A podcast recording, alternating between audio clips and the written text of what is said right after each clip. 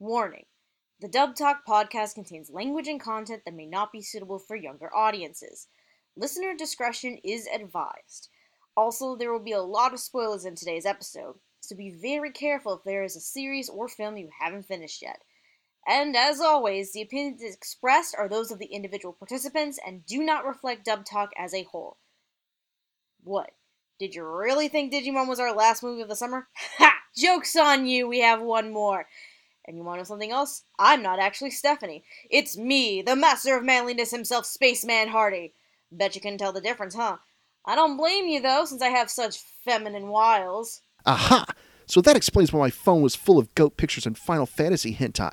I was wondering who was writing all these bad puns and dad jokes on my face, and why my ringtone had changed to sexy back. I swear to God, Hardy, as soon as I figure out how to get switchback, I'm going to end you. Uh, shoot. Um, looks like I'm busted. Uh, time to get while the getting is good. Enjoy the show, everyone!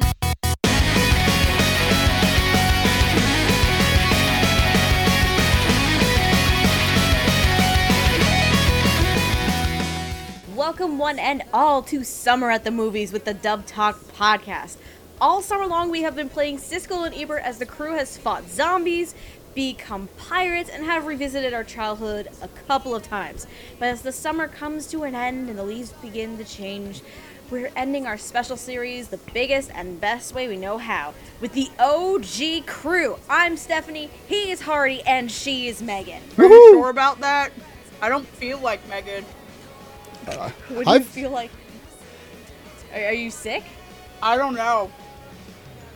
I just can't stop touching my own boobies. They feel Oh, so really? natural. It's so real. Okay.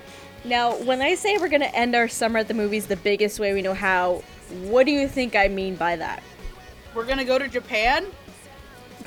We're gonna get married under the Gundam.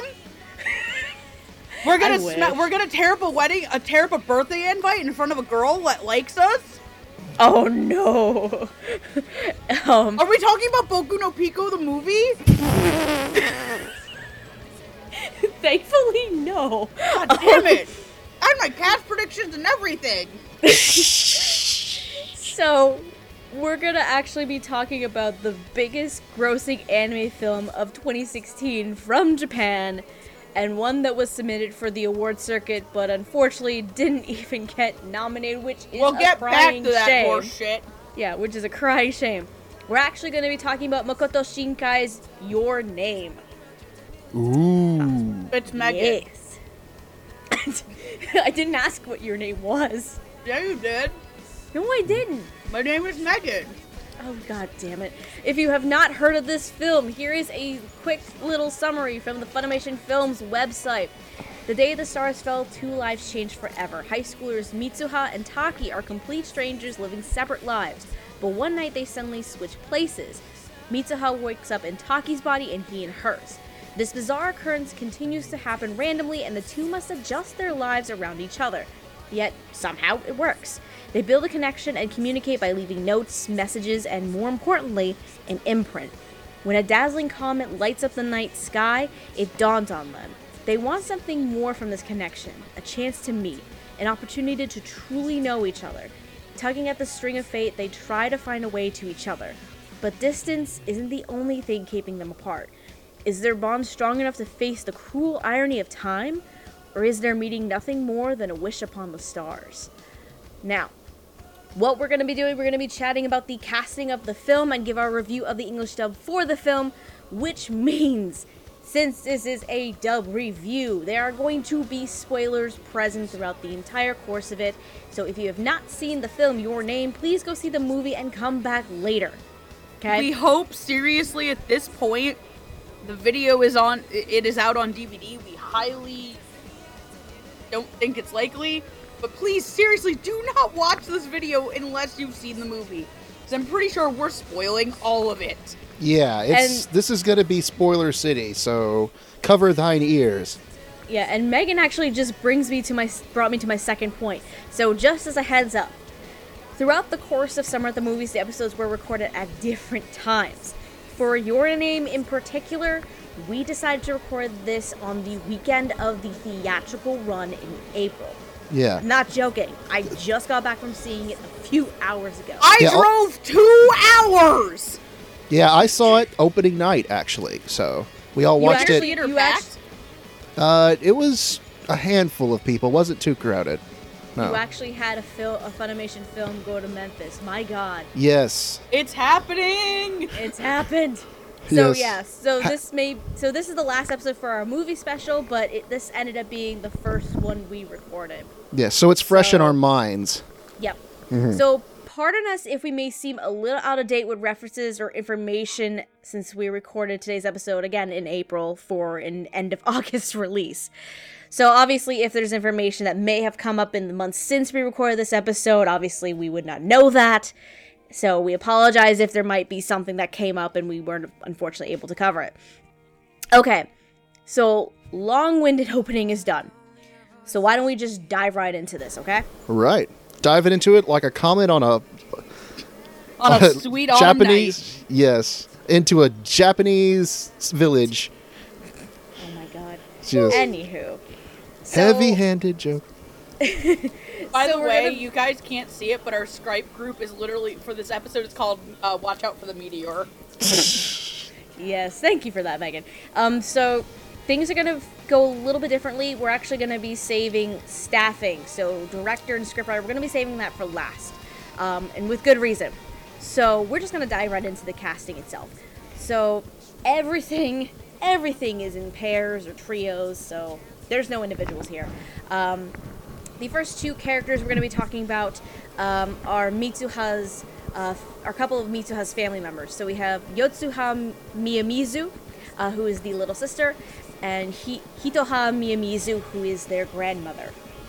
Uh, so kind of again, little sister, grandmother.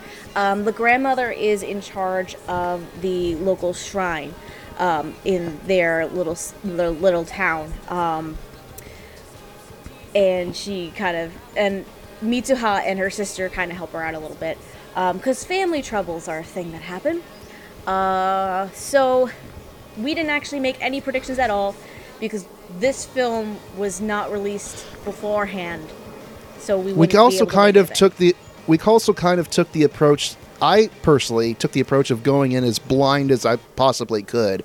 I didn't watch any dub trailers or really any trailers at all. I had no idea what what it was about, and so that's that's the approach I took. So yeah, don't look for Uh, predictions from any of us. Yeah, I only saw maybe the. I don't think I only saw the trailer. That was it. I think I saw one dub trailer, but uh, now that I think about it, it only kind of gives away the voices of the two leads. Yeah, honestly. So, um, going into casting wise, uh, Yotsuha Miyamizu is voiced by Miss Katie Harvey. Uh, Hitoha Miyamizu is voiced by, oh god, What's that name? Gil- Glennis Ellis. Glyneth Ellis. Glennis Ellis. I, I apologize for butchering your name, ma'am. Yeah, Um, it kind of sounds like you have a lisp when you say it. You sound like the kid from Stranger Things. I'm gonna refer to her as Miss Ellis. Yes. Ms. Ellis. Um, role other roles you might have heard them in. Both of them actually, this is their first anime that they voiced in. Mm-hmm. Uh, Ms. Ellis, uh, I did try to see if I could find any other information about those two, though. Uh, Miss Ellis, I could not find really anything. Um, but Katie Harvey, she is actually primarily a stage actor, and she's done a lot of productions in New York and on Broadway. Um, she is she is a little girl. She is an actual little girl, not an adult. Oh Yeah, wow, ch- I did not know that. She's a She's child little- actress. Yeah. Yes, that is correct. Mm-hmm. Um, s- c- like, cause I looked at some of her credits on backstage, and um, she was Annie and Annie Jr. and she was also young Cosette for Les, Lim- Les Mis at one point. Oh wow. Oh God, Yep. So she's no yeah. suffering. Yeah, she kno- yes. Um, but anyway, how do we feel about these two performances? I will say this uh, for Yots- Yotsuha. Um, if you can give me her name again, I'm so sorry. Katie Harvey. Uh, I actually just thought that was Laura Whitmore or under a pseudonym for a really long time. No. Yeah. She kind of gave me that same vibe though. Kind of, yeah, a little bit. Like, I really, and also B, I really liked her because she did a really good job in the movie as the sister. who, full disclosure, my mom went with me on my two hour journey to see the dub because there was one theater in all of Central Florida playing it. Nice. Um, and if you ask my mother, Yotsuha is actually the hero of the movie Really now. because she tells the sister that she went to Tokyo. Ah. But uh, Yes. also fun fact I learned today reading um, that the grandma, the mom, and the two sisters, all of their names are respectively one leaf clover, two leaf clover, three leaf clover, four leaf clover. Interesting. But Interesting. Yes. she had great comedic timing too, by the way. Yeah, I Mhm. love Katie. I love Katie's um comedic timing, and she was so charming and adorable. Like, I didn't actually think it was a child, a, a child voice actress coming in here, because I mean, obviously, we're so used to like Laura The Woodhull typical- and the typical crop of voice actors we're used to playing like little kids, but we actually have a child for once in our lives. Terri Doty Right. and her army of little boy voices. Yeah, One, this was a really pleasant surprise. yeah, one thing about this particular um, directing studio is that when they need to, they will go and get actual child actors. Because they did the same thing for My My Miracle as well, and uh, yeah, when it calls for it. Uh, I thought at points there were times it was a bit riff, but that was not knowing that it was an actual child actor, and so now that I can go back with that knowledge, I think it's actually I'm actually kind of impressed. Yeah, because it sounded at first it kind of sounded like it's just going to be another adult actress voicing a little girl but actually now that with that knowledge it's actually pretty good yeah she keeps getting on her sister about fondling her boobies and Grandma, So- she's finally gone crazy. yeah she's playing Grandma, with her I'm- boobies again Grandma, I'm just just for today. I'm gonna go ahead and leave a little bit early. Really? Okay. like that whole scene is like golden with her from start to just because it's like Yotsuha, you're alive because obviously um to spoil that scene it is taki as the sister Mitsuha. Mitsuha after he knows that she's died Yeah. and spoiler alert she's nine years old Yotsuha is nine years old. Yotsuha, Yes. not not not Mitsuha. I, I don't know why a nine year old would be fondling her titties. That's some Her weird not- ass Boku no Pico shit. Um, but I think that she really nailed it to a lot of the um, kind of more like s- quiet moments too. Mm-hmm. Yep. Because there is obviously the scene where they go up and they go to the shrine in the mountain, the Netherworld. Yes. Which was beautiful, by the way. Yeah, And kind of, I guess, segueing into Miss Ellis and um, as Granny, because she, because this again, I could not find any other relevant credits, whether it was stage or TV or anything like that. So, as far as I'm aware of, this woman is non-existent. huh And for a first time hearing her in as the grandma in this performance, I thought it was fantastically done, honestly. Oh 'Cause- God, yeah. Because not only is the grandma just so kind and insightful, um, she is very intuitive at the same time. Because she, towards like the second half of the film, um, after we learn that Mitsuha's hometown was destroyed by the comet, and Taki finally gets a chance to go back, it's the grandmother who f- who first actually says to Taki when he's in Mitsuha's body, "You're it's not you, is it? You're somebody else right now." Because it's apparently a family trait in there. It's apparently a gender like not Which is gender, gen- never brought up thing. again, by the way. Yeah, it never brought up again. I'm like, what the fuck?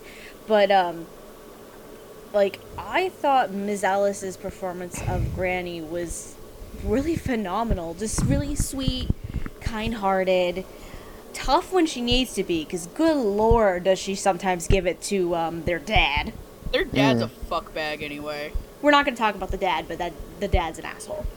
right That's an ass.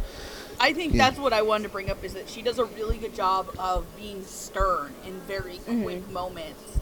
Uh, because there is a part where Taki in this, I have to say, jaw-droppingly gorgeous, trippy ass sequence Yes. where he sees um, Mitsuha's life up until the day of the comic. Um, and there's this part where the grandmother, after the death of the mom, yells at the dad for quitting the religion and leaving the shrine. hmm And it's like that. It's like s- blink and you would miss it kind of scene.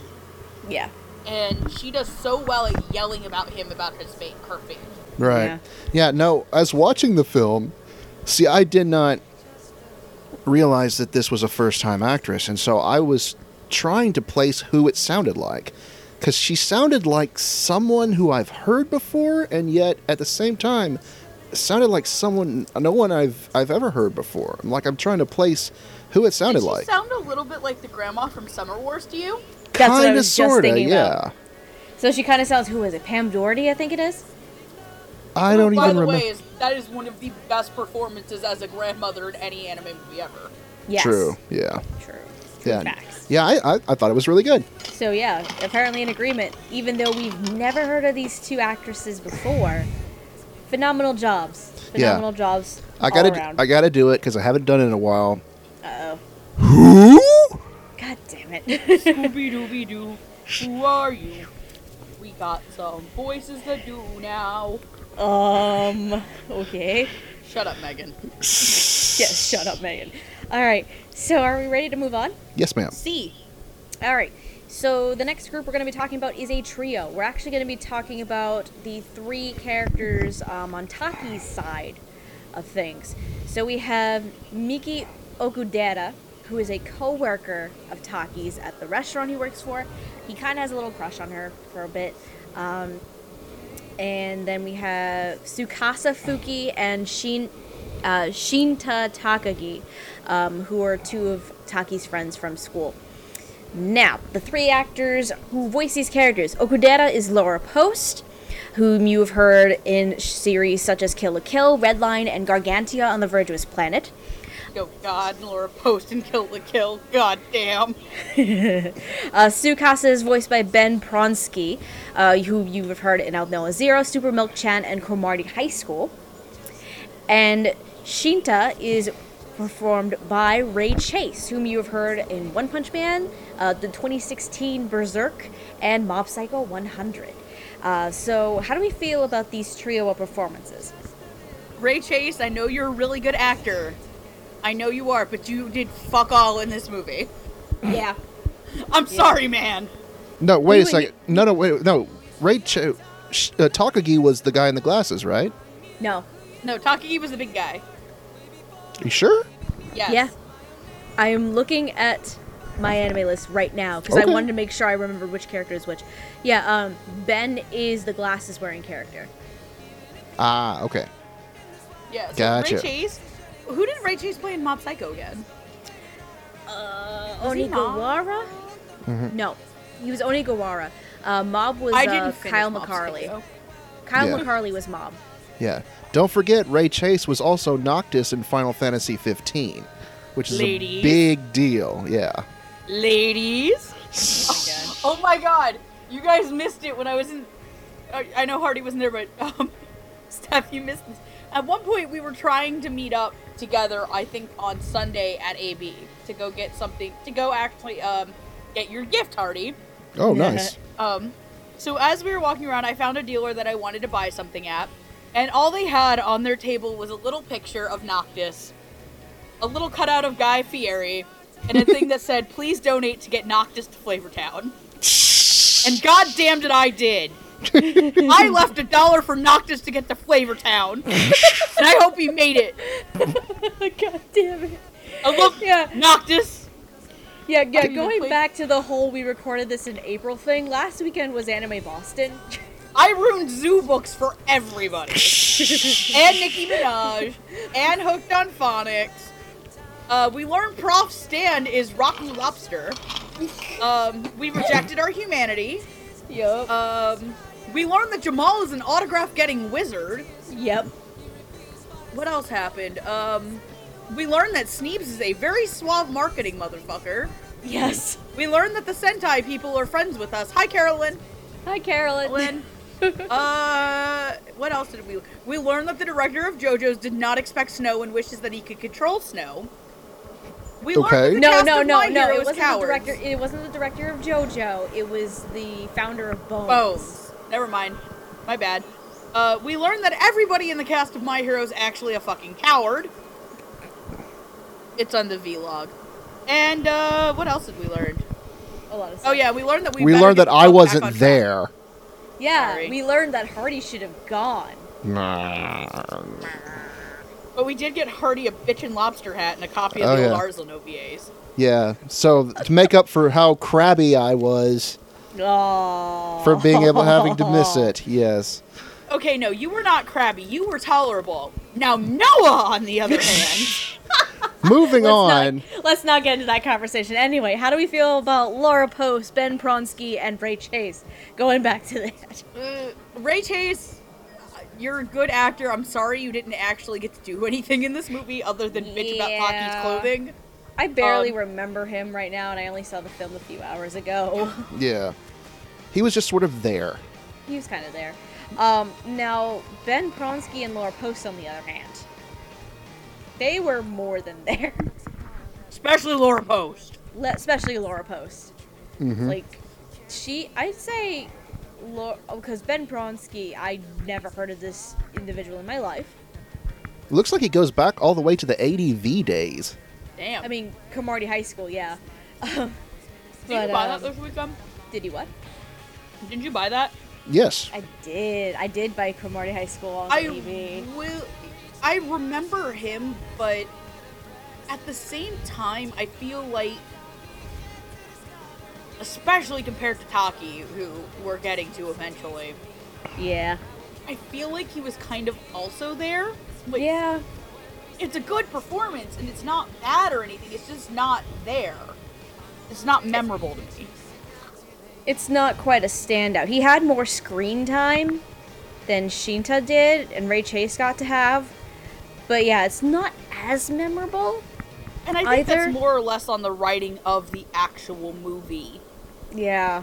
I feel Oh, like he was the just there to give.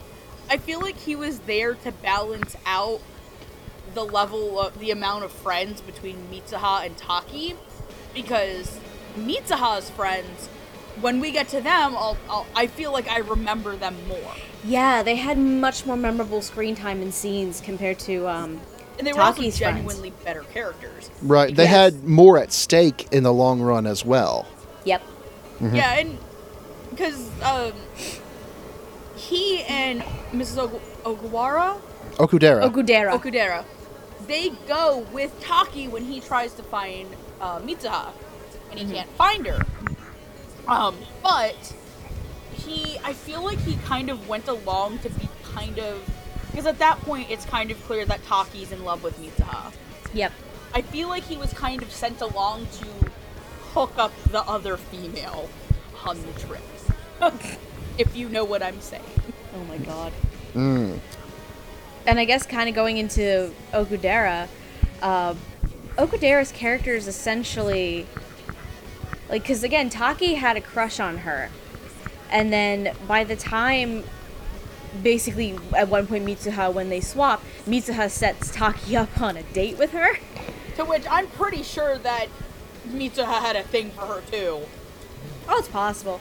But she just set him up on a date. It was kind of funny. And then by the end of the date, Okudera is the one who's like, You like somebody else, I can tell. Right. Like- because it was a complete change in persona. Yep. Yeah. So I think Laura Post, she really portrayed that very well.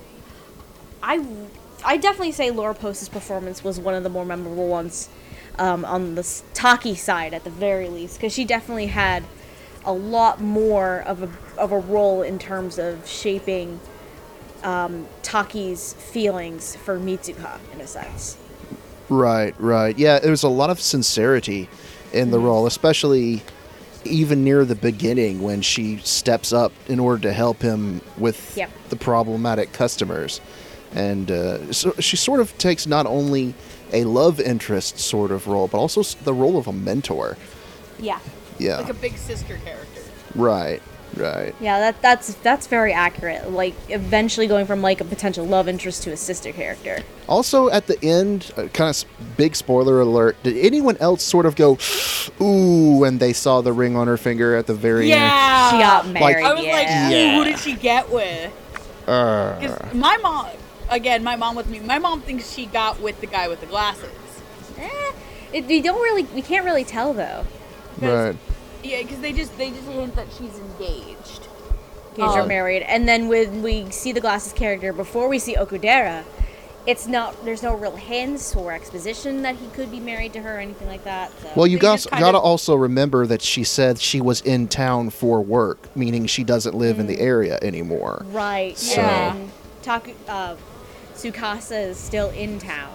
So, Right. Yeah. True. Yeah. Yeah, Because no they're way. all still trying to find jobs and, but for me, I'm a little 75-25 on Mm-hmm. Laura Posas Okudera because I do feel the sincerity and I do feel the genuine the genuineness of the performance. However, I don't feel I feel like it's very static to my to my ears. Like Okay. it's always kind of the same level of sincerity. And that's really weird for Lauren Post because I like Lauren Post a lot as an actress. Like she has some pretty balls crazy range. I mean, the woman played Ragyo worst mother ever from Kill la Kill. Which I still need to see that. Mm-hmm. She is absolutely terrifying and gross in that show and it's awesome.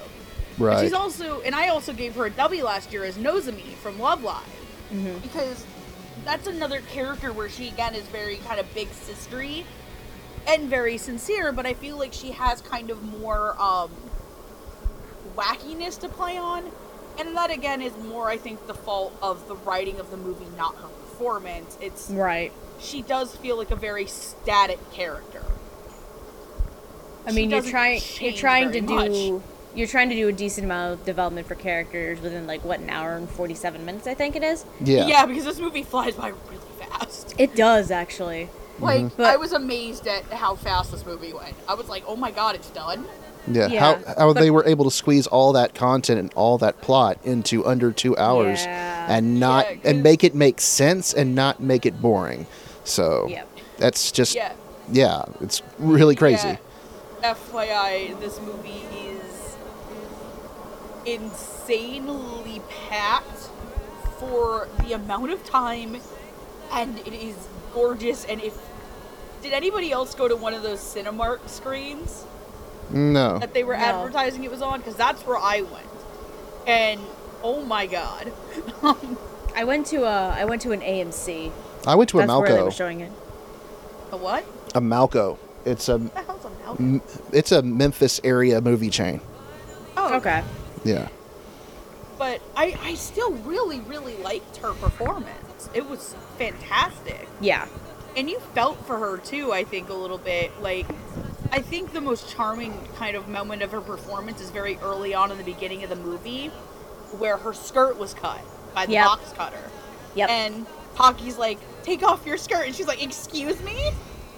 I'll, I'll, I'll look away. I'll look away. And, oh, you're so feminine. Like, Yeah. like I, I kind of wish that she would have picked up on it like because it feels like the body swapping thing everybody on mitsuha's side got it but nobody on taki's side did Well, well. and i kind of well, wished it I- was her Correction. Everyone on Mitsuha, Mitsuha's side eventually picked up on it. yeah. Keyword eventually. and i wish that she would have eventually as well Mm-hmm. Yeah. I mean, I don't know if it was implied that Taki told Okudera and Tsukasa what was going on while um, they were on their little excursion to find Mitsuha. Um, to which rose of the year award yes. it's like, he's gonna cover your shift, I'm going with you. What? I got you covered. But yeah, I think at least out of the three supporting characters on Taki's side, Laura Post is probably at least the standout. Right. Though it would have been nice for her to have at least a little bit more, um, and be that person that realizes, oh hey, something's up here. Yeah. Well, so are we ready to move on? Yes. Yeah. Oh boy. Uh, let's see. We're gonna move on to the two friends on Mitsuha's side now. Uh, so we have Sayaka Na- Natori and we have Katsuhiko Teshigawara, um, whom again, friends of Mitsuha's in high school. Uh, despite, because a little bit more context. So Mitsuha's dad is the mayor. Right. So of course, some other kids in school will sometimes tease and bully her. Yeah. Um, and uh, Sayaka and Tashi are really kind of the two um, that go onto Mitsuha's side and are really good friends with her. So the two individuals voicing these characters for Sayaka Natori, we have Miss Cassandra Lee Morris, and we and we have uh, for Katsuhiko Teshigawara, Mr. Kyle Hebert. Uh, Cassandra Lee Morris, you've heard her in roles such in Durarara, uh, Sword Art Online, and Madoka Magica. As for Kyle Hebert, you've heard him in Blue Exorcist, Fate Zero, and of course, the motherfucking Kamina, Who the hell do you Gurren think he is? Gurren Lagann. I was Um, like, why did you have to bring? Why did you have to bring up sword art? Because, because Blue Exorcist. I already put Blue Exorcist for Kyle Hebert. I'm trying not to double up on roles. Okay? Anyways. So, so how do we feel about these two performances? So, right off the bat, like Megan was saying before, these two are probably more memorable in terms of secondary characters. Mm-hmm. They are So- absolutely charming.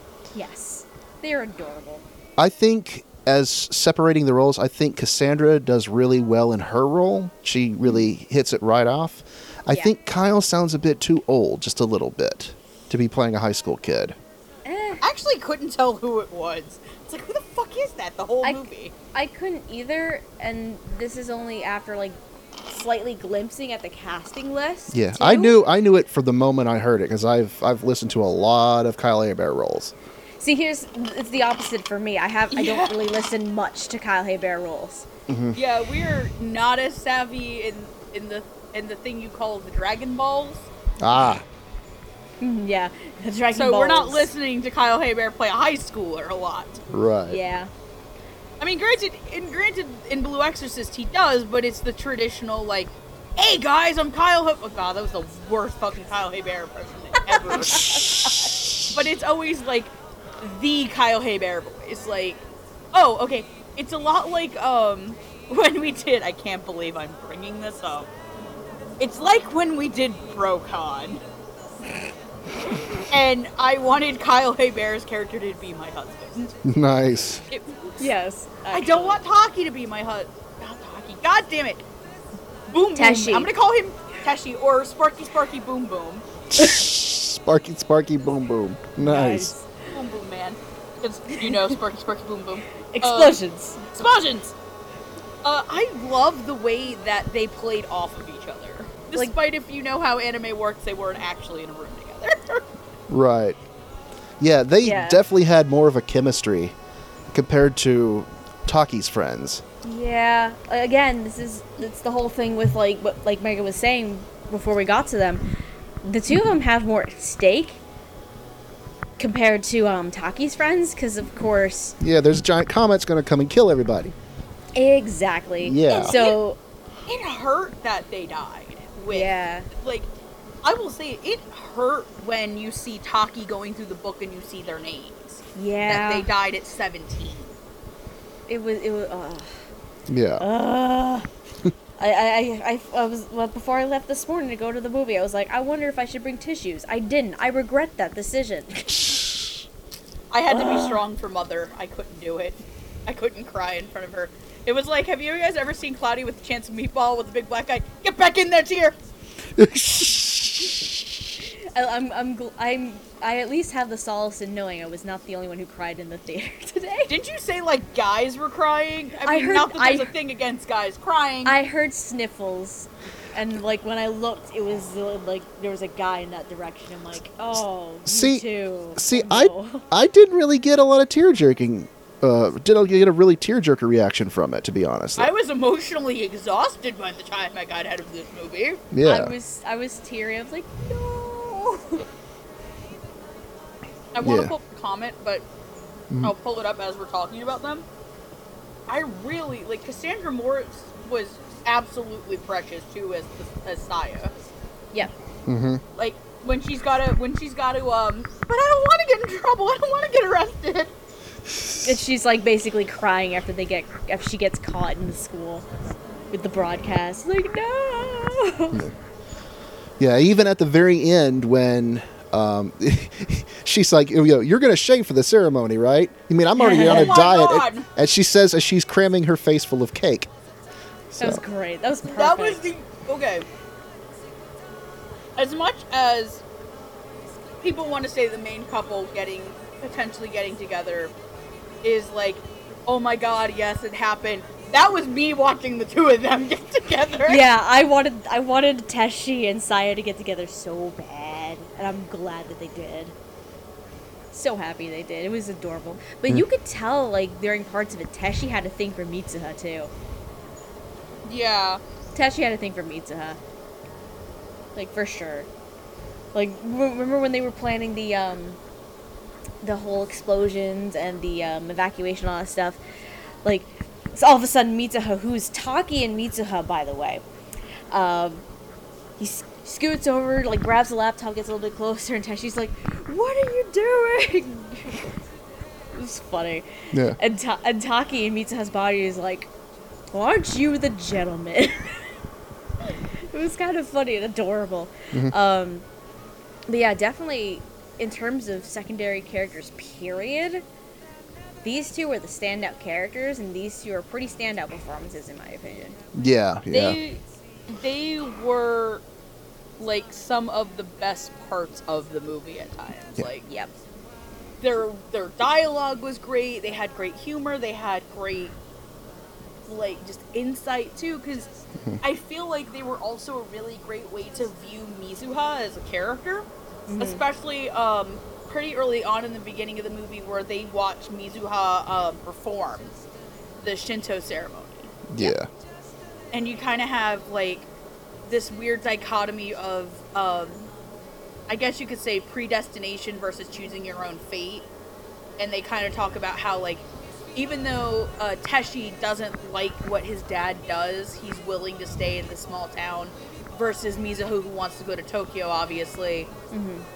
Like there's a lot of really great little moments between the three of them.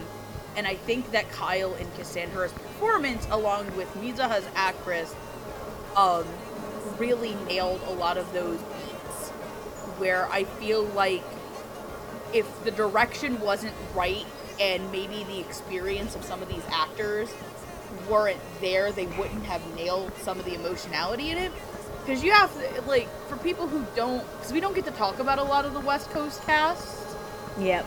or the new york based casts a lot in this i think a lot of people forget how hardcore some of the moments that kyle and cassandra have acted through in anime Mm-hmm. themselves obviously kyle being kamina Having to like, scream he- all the time.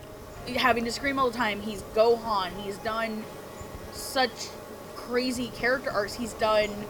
I'm trying to think of other like really high emotional impact shows that Kyle has done. Well, he was Aizen, but Aizen isn't really a very emotional character, so. Uh, what about Danganronpa? Yeah, he's um. He's Soda. yeah, he's Soda and Danganronpa and Danganronpa three especially, but we don't want to talk about. Oh yeah, wait, we've already done the episode about that. But I'll say the episode should be out by then. yeah.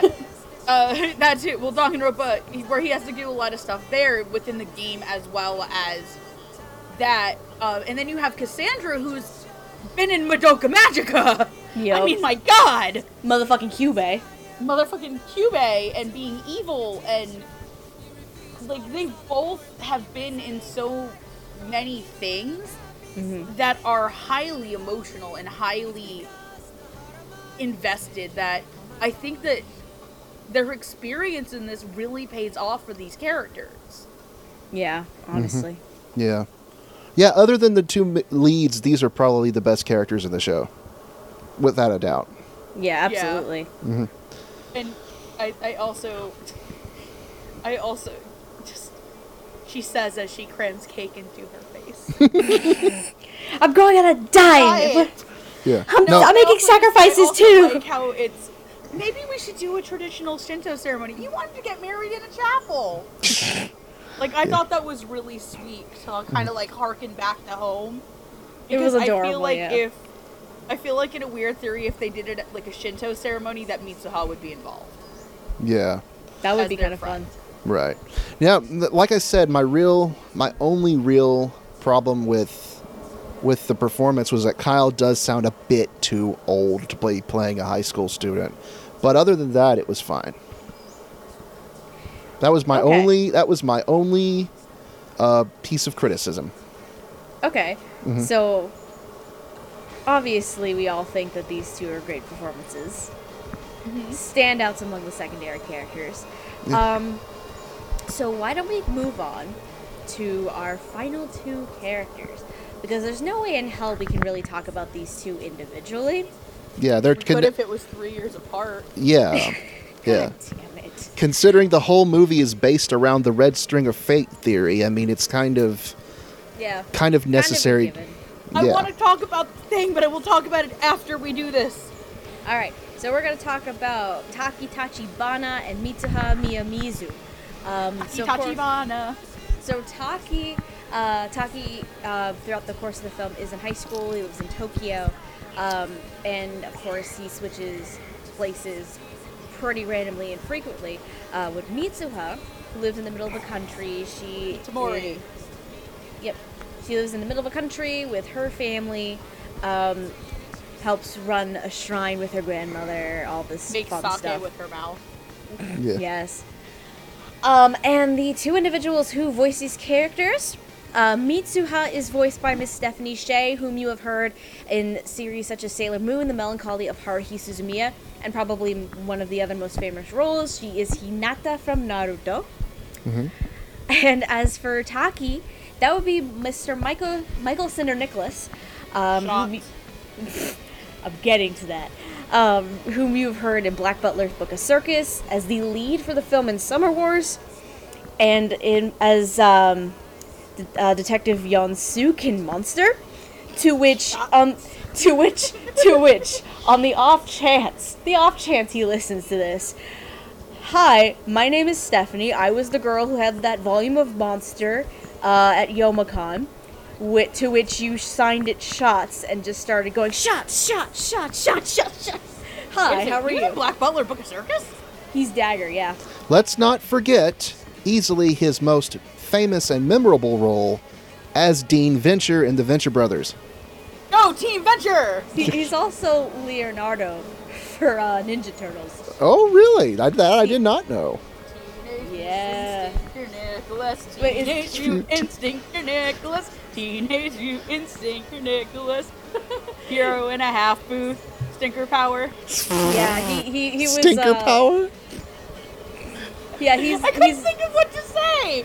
Stinker Nicholas is a really When you're word. when you're in a voice booth, the last power you want to have is stinker power.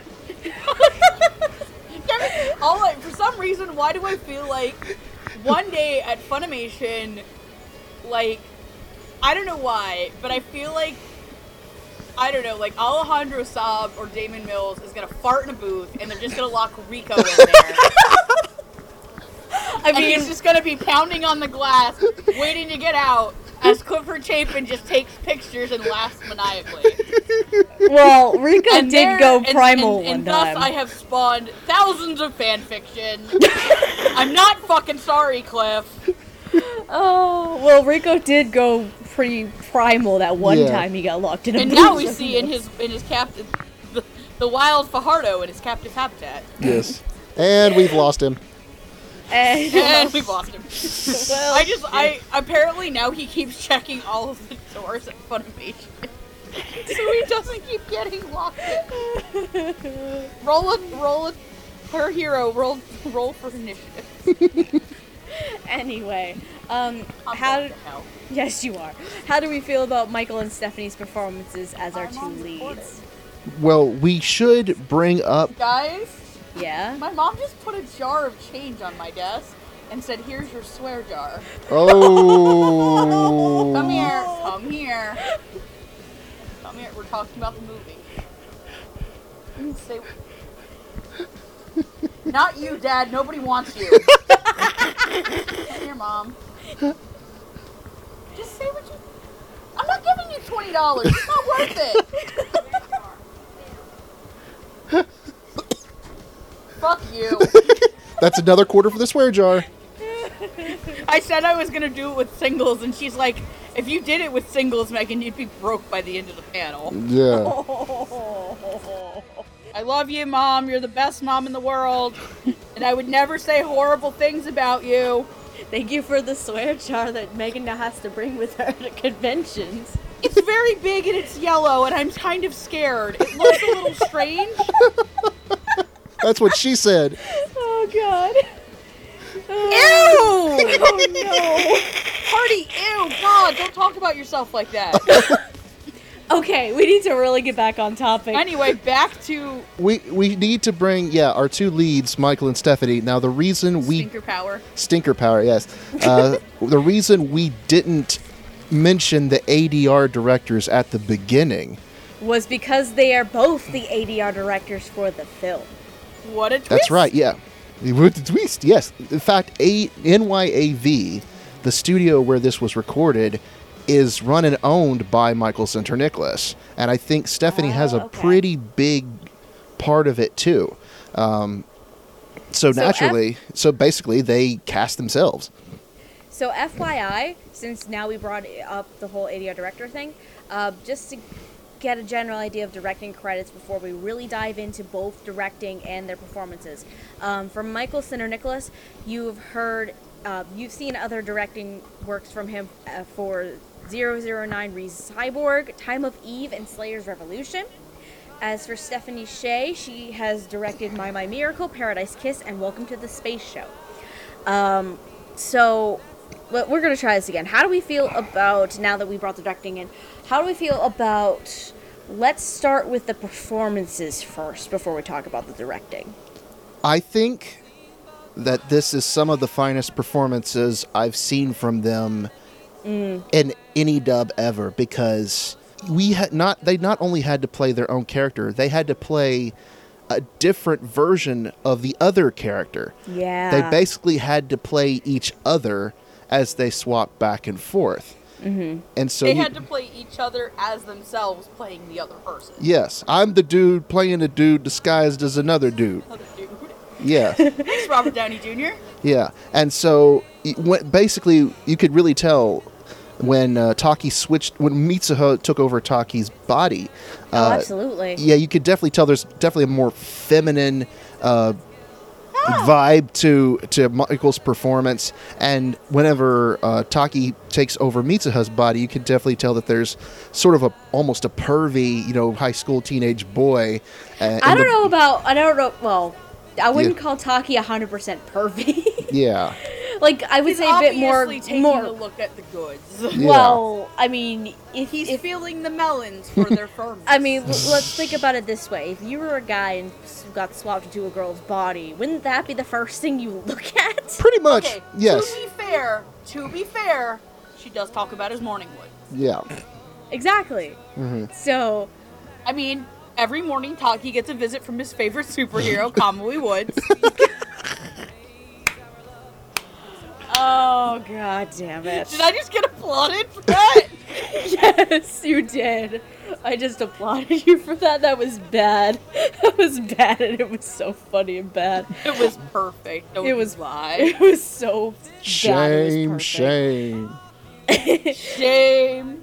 I just need the gif of the lady from Game of Thrones yelling shame.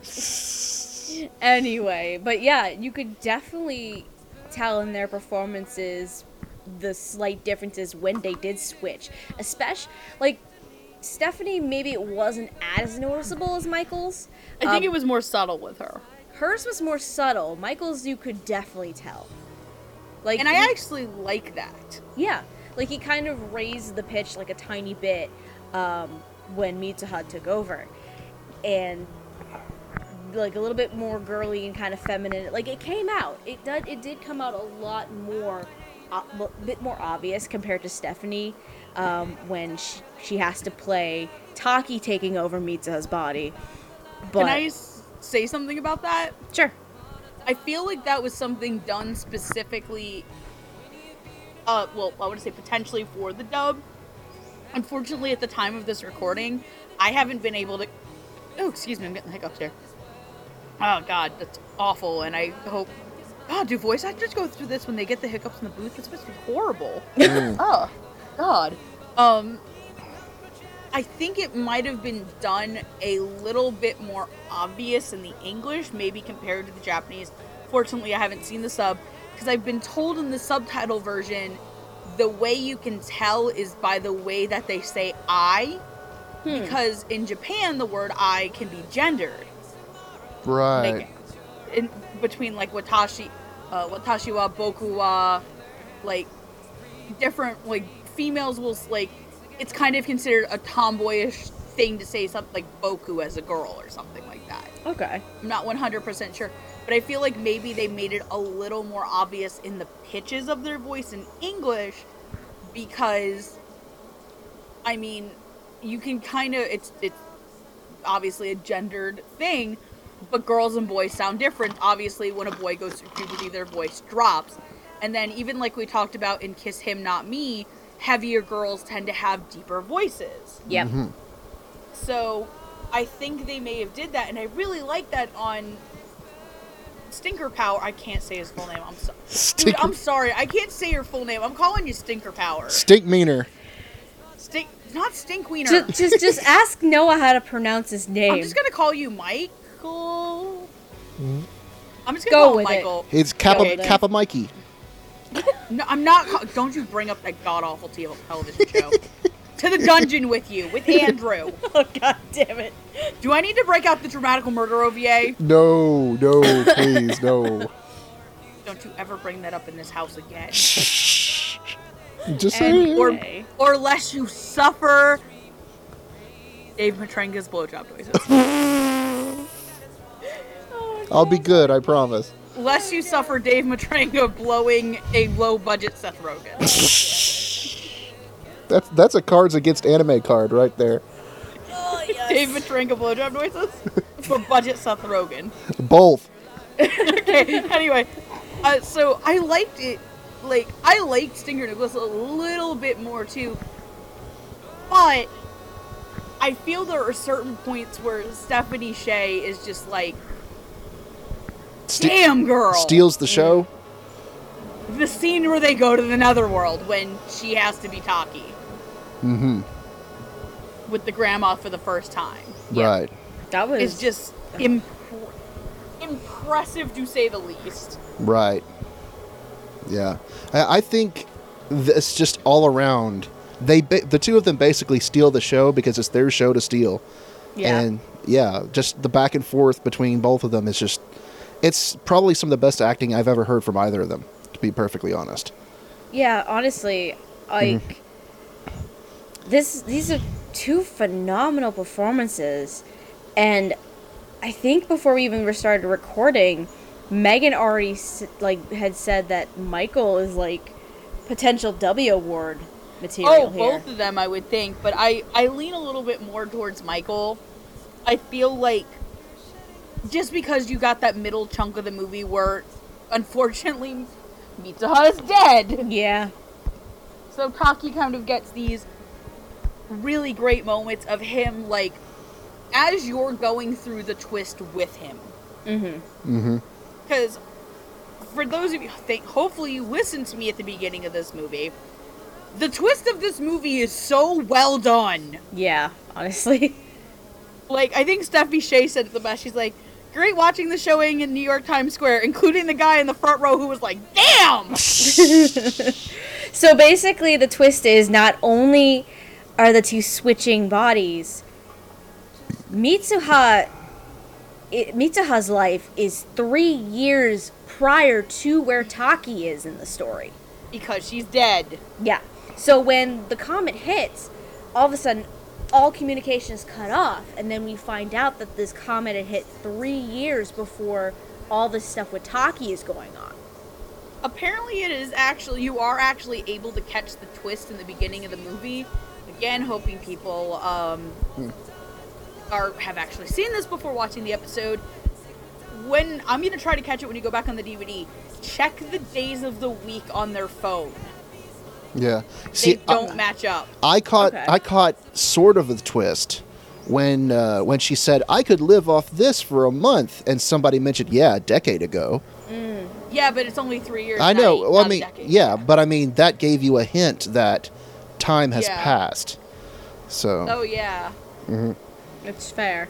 Also, be I think her phone was a little less new than his. right. Yep. Um, So there might have been things here and there. I didn't really pick up on it because I mean, I, there's a lot going on. there's on. a lot going on. But in yeah, in terms of these performances, oh my god, these are just phenomenal. I love them from beginning to end. Between the two, in terms of I had to pick like one single favorite, I'm I would kind of lean more towards Michael's performance of Taki, a little bit more. Um, but that's just like if you were forcing me to choose a favorite between the 2 honestly. I think the reason the dub turned out so good is because this directly leads into the fact that the two leads are also the two directors. They Yeah. get to generally dictate how they want it to sound and how they want it to turn out. And call it greedy for snatching up the two lead roles for yourselves, but I think it was a smart choice. I don't think anybody else could have really done it at this point. Like, Mm-hmm. I can't imagine another person playing Taki. Mm. And I know because Steph brought it up too. I feel like going into a part of me was like, oh no, is he gonna sound like the lead from Summer War? Yeah. Which is kind of a worry because you've already had Stinger Nicholas essentially go through what at the time was considered uh, Mamoru Hosoda's strongest movie Mm-hmm. and is genuinely beloved by most fans. And he played off of Brina Palencia, and now you're like, okay, now he's going off of Stephanie Sheh, who's.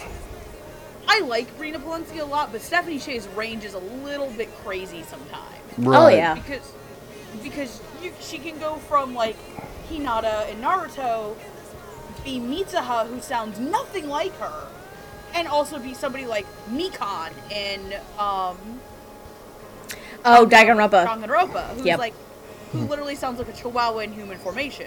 And then she goes batshit crazy. Yeah. She also played a mother character in um, in what was it? Uh, Letter to Momo. She was a Yes. mom. So, which was also dubbed by NYAV. Yup. Mm-hmm. So yeah, absolutely. These, basically, like you said, Hardy, it may have seemed greedy for the two of them as directors to take these two leads, but honestly, it was the best choice. Yeah. I just wonder who wrote the movie. Um, the script adaptation, because I wrote this down. A script adaptation was done by Mr. Clark Cheng, um, whom has done other scripts for uh, Rurouni Kenshin, uh, Lee's versus Butlers, and Just for You, Hardy. Uh, Apocalypse Zero. Nice. Oh, good God, Dragon Dick! So yeah, But no, Um, I mean the script was also fantastic. absolutely. Like I would imagine if I had to take a wild guess, because again, we've only all of us have only really seen the English dub version. We haven't seen the Japanese version of the film. And we've only seen it once, so. Yeah, exactly. Uh, my assumption here is that they played it very close to the original script. That's my Obviously assumption. Some jokes that wouldn't work in English. to Right. English Yeah. joke. Right. They also kept a lot of. I like how they also kept a lot of stuff that is very Japanese, like the stuff about Shinto and The sake Yes. part. the sake part, which Mm-hmm. was kind of beautiful and disgusting all at once. Yeah, honestly. Well, if you think about it, I just wanted to go off on this little tangent. Um, you know how they chew up the sake and they spit it out and let it ferment, and then they put it into the bottles and they put it underneath in, into the shrine. Yep. Yeah. If you think about it, when Taki goes and finds the, the sake and drinks it, he's kind of giving her an indirect kiss. Which is why she calls him a pervert. Yeah. Yep. Mm-hmm. Speaking of that scene, um, I wanted to bring this up. The bracelet. Mm. Uh, the, you mean the ribbon? The Bra- ribbon. the is bracelet a slash spoiler hair for the whole movie. It is the whole plot Mhm. in the movie. If you think about it, because it's red on the end for the red strings of fate, Yeah. and then it fades into orange, which is twilight or magic hour, Mm-hmm. and then it kind of has the brown with the squiggles for the mountain, and in the middle is the blue lake. Mm-hmm. Yeah. and I thought that was awesome. Mhm. Um, also, be- good God, this movie made me want to cry, but I didn't because I had to be strong for Mother. Oh, I, I, Um, I teared up so bad in the theater. I didn't cry. Ugh. I was expecting to, but I just I was Strong for Mother. I wasn't even you know it, it it's not really a tearjerker as much as it is just you know it makes you feel it makes you feel real good at the end. that movie is an, it is an emotionally draining roller coaster because It can be, I couldn't find his name on Reddit, but one of the top posts on the Reddit thread for this movie was at any point in the last 20 minutes of that movie it could have just ended Yeah, it did. Now and it would have worked. You see, Yeah. here's the issue that someone else brought up. It the ending kind of drags. It kind of has a Return of the King sort of um, vibe to it, where you know you're like, just get on with it. Of course, I didn't have a problem with it. I think Don Get on with it. Don I, had was a, like, I thought it was good, yeah. yeah Don had more of an issue with it than I did. We went to see it together, but um, but yeah, I didn't. I was kind of you know I'm like just do it already. But the but yeah, it's it is a emotionally draining yet it's ultimately uplifting film. Yeah. Mm-hmm. So, And y'all need to watch it.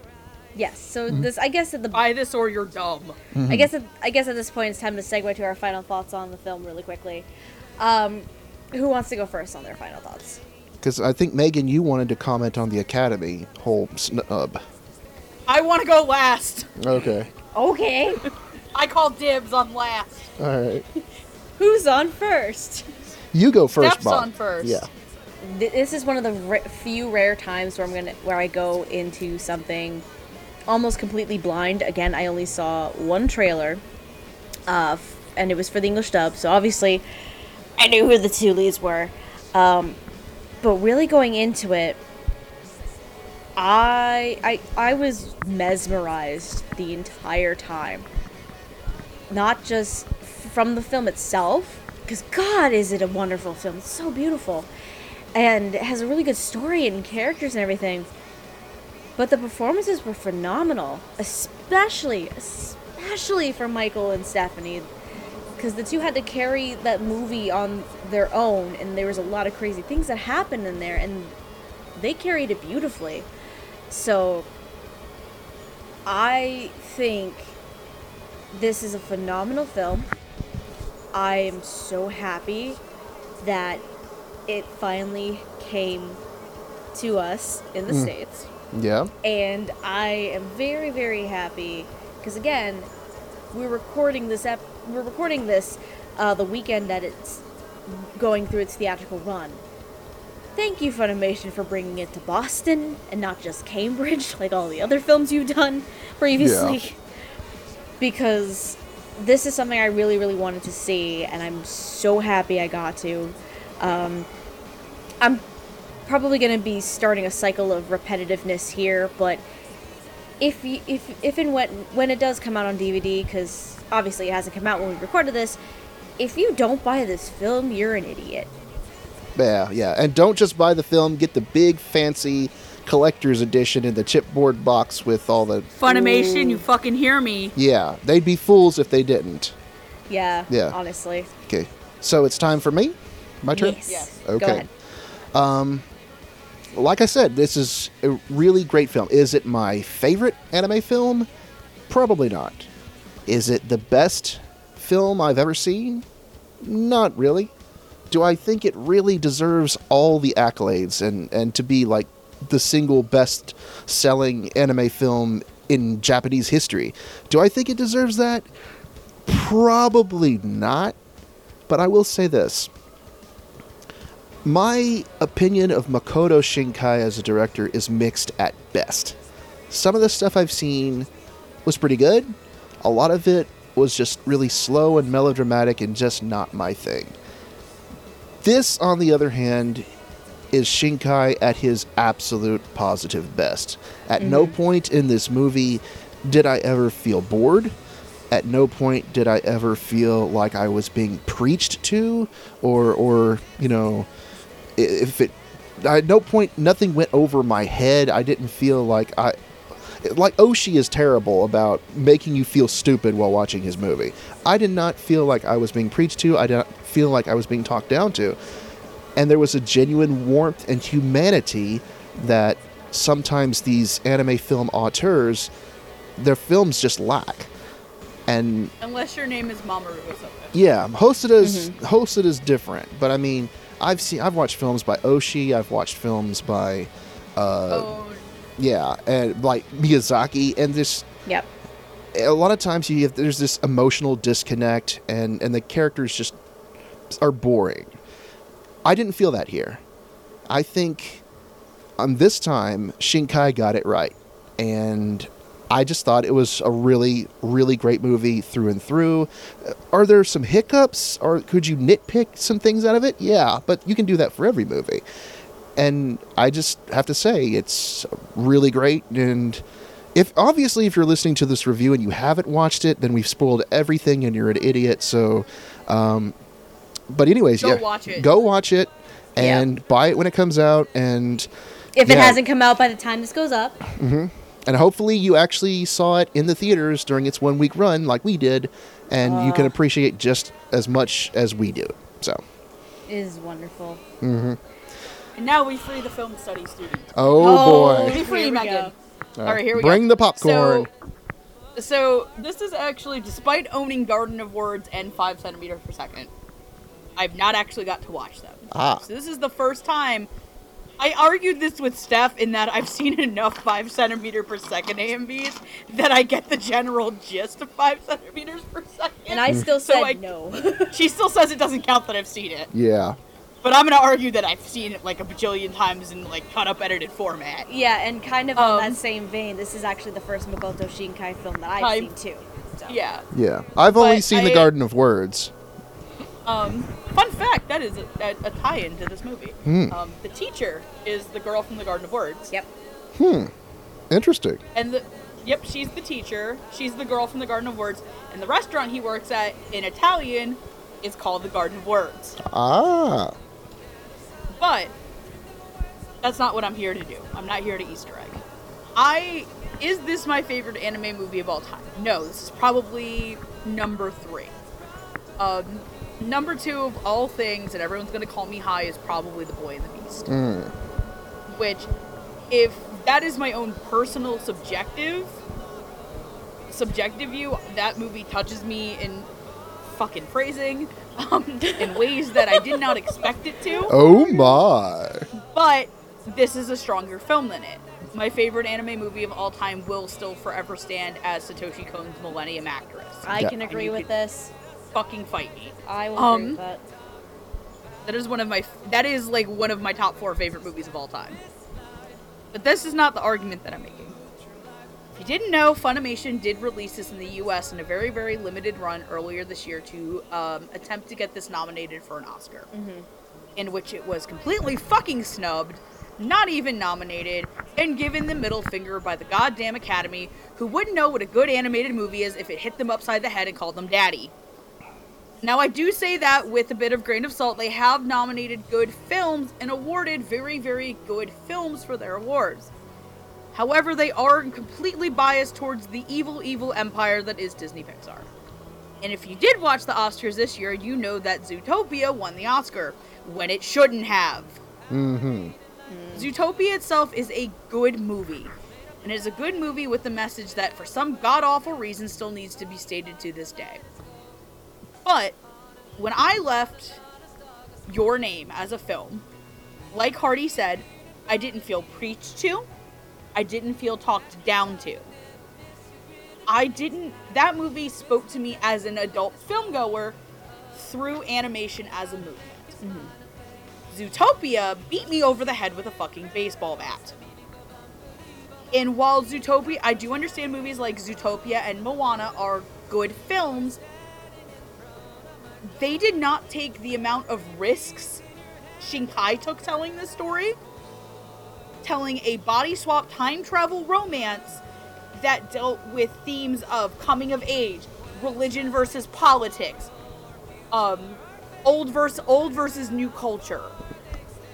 The idea that this is a very mature romance film told through gorgeous, stunning animation that can give Pixar and Disney a run for their CGI money. Yeah. Mm-hmm. Hand drawn. Hand drawn. Hand drawn. There is CGI in it, and mm-hmm. you can tell sometimes, Yep.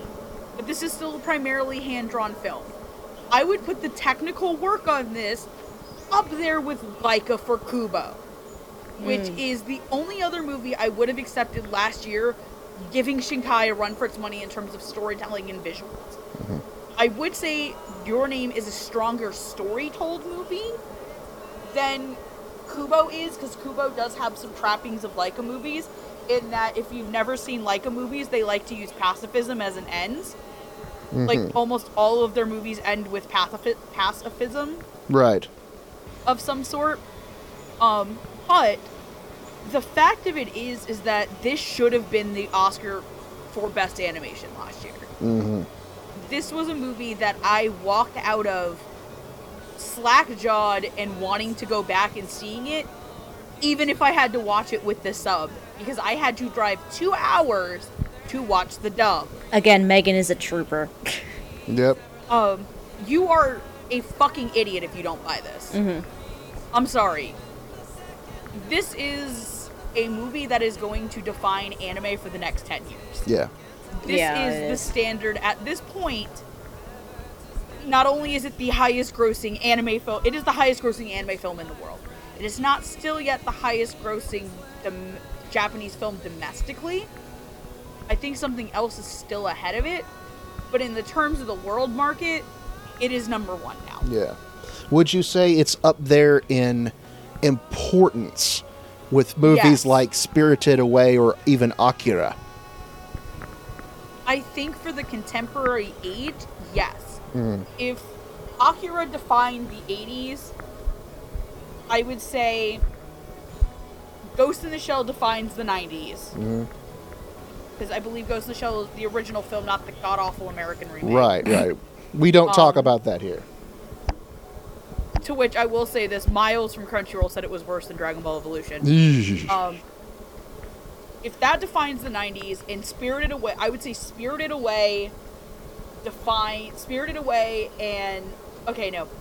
Perfect Blue is I believe late 90s as well, right? right. Yes. Yeah.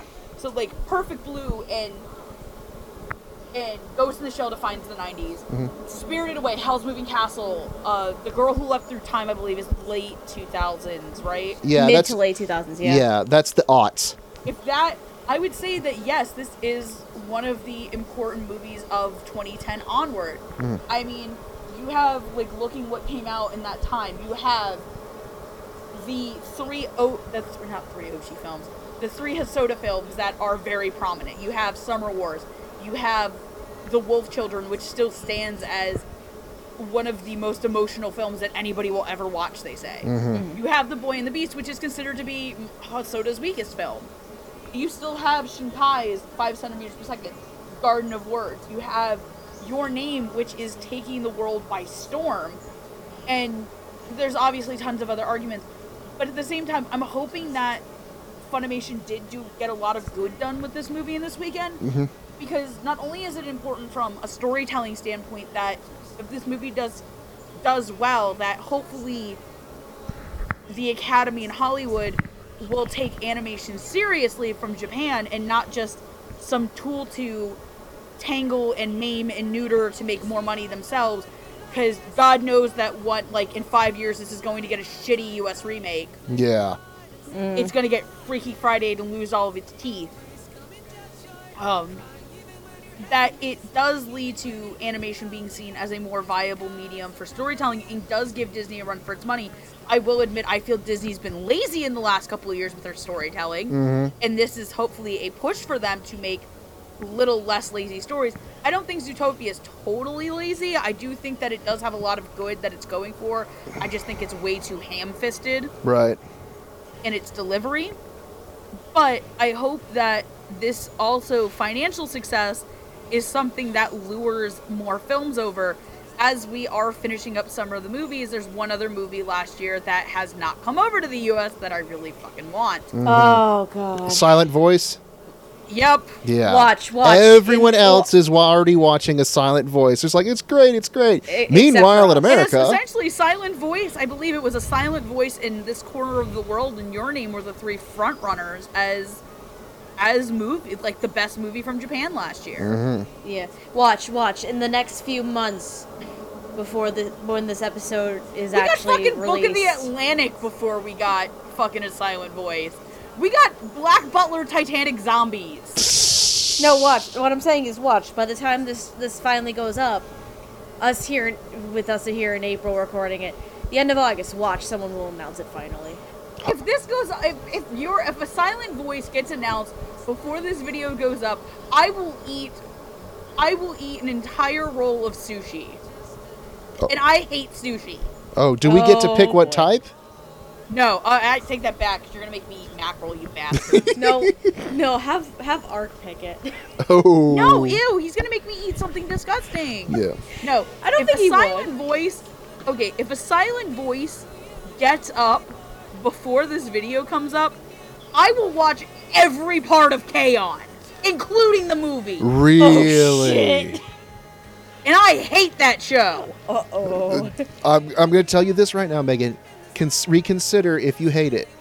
Because I own K-On! and I will gladly share it with you. I already not. I K-On. hate. I fucking hate that show. Oh boy. Yeah, I understand. Just- God, I will. I will watch. I will suffer through the endless eight of Haruhi if I have to. Ooh, Any- no, no, no, no, no, no, no, no, no, no, no, no. That's not. That's not something we joke about. Rant over. Go see this movie. Buy it if. If you don't buy it, you're an idiot. Okay. Okay. Awesome. So on that note, if you are interested, Your in- name was robbed. Your name got robbed, yeah. Uh, so, if you're interested in seeing this film um, at the time of recording this in April, it is only on a one week run in theaters. Um, Basically, Again- you missed it by this point. you missed it uh, come end of August. Um, we do not know if a physical release has been announced here in April. If it was at some point, um, I'll probably just put some text or something stating, "Hey, this is when it's going to come out." But um, yeah, that's it at this point. That's it for uh, summer at the movies, and that's it for us. God. It feels like we've gone through so much, even though we haven't recorded a single other episode yet. Yeah, I know, right? I can't wait to talk about gay zombie Todd Haberkorn. Yeah, we need to figure that out with Lack. Uh, but anyways, um, if you're interested in any, of course, if you're interested in any of the other shenanigans that we do, um, you can follow Hardy on Twitter at Spaceman Hardy. Uh, You can follow Megan at Queen Era 2. You can follow me at Lilac Anime Review with review being spelled R-E-V-U-E. Or if you want to just follow the Dub Talk podcast in general, of course, the best way to follow us in terms of new episodes would be subscribing to this channel here. Um, and as well as being a follower on our Twitter at Dub Talk Podcast and a variety of our other social medias. Um, because we are also on Tumblr, we're also on Instagram. Uh, at the time of recording this, Sneeves is working on a SoundCloud situation. Um, but that could be improved by the time this actually comes out. um, but anyway, uh, thank you so much for sticking with us all summer long uh, and catching us. uh, I think it was every week uh, with these different films and all of our Siskel and Ebert shenanigans that happened. If this is some Oh, come and rock me, Amadeus. oh lord if if you want to see us do something like this again let us know um, maybe we could make this a yearly thing where we revisit films and new we got a lot. We have to go. We have to go find more movies. We're gonna have to find movies. Oh god. Oh no. When we start dipping into like a massive pool of Miyazaki films, that's when we're screwed. Um, I call dibs on the disappearance of Haruhi Suzumiya. Millennium actress, bitches. Let's go. That isn't even dubbed. That has no dub. Fuck, I forgot about that. God, if it Perfect did, I would- Blue. I want- Okay, Perfect Funimation Blue. rescue, please. Just watch. Blue. We're gonna do a dub versus dub review of Akira. Oh no. Oh, no. That's gonna be interesting. That's gonna have to be a thing. Um, but anyways, thanks for sticking around with us all summer with these fun little movies. Uh, I hope you enjoyed, and until next time, guys, otaku on, my friends. Keep it manly. President,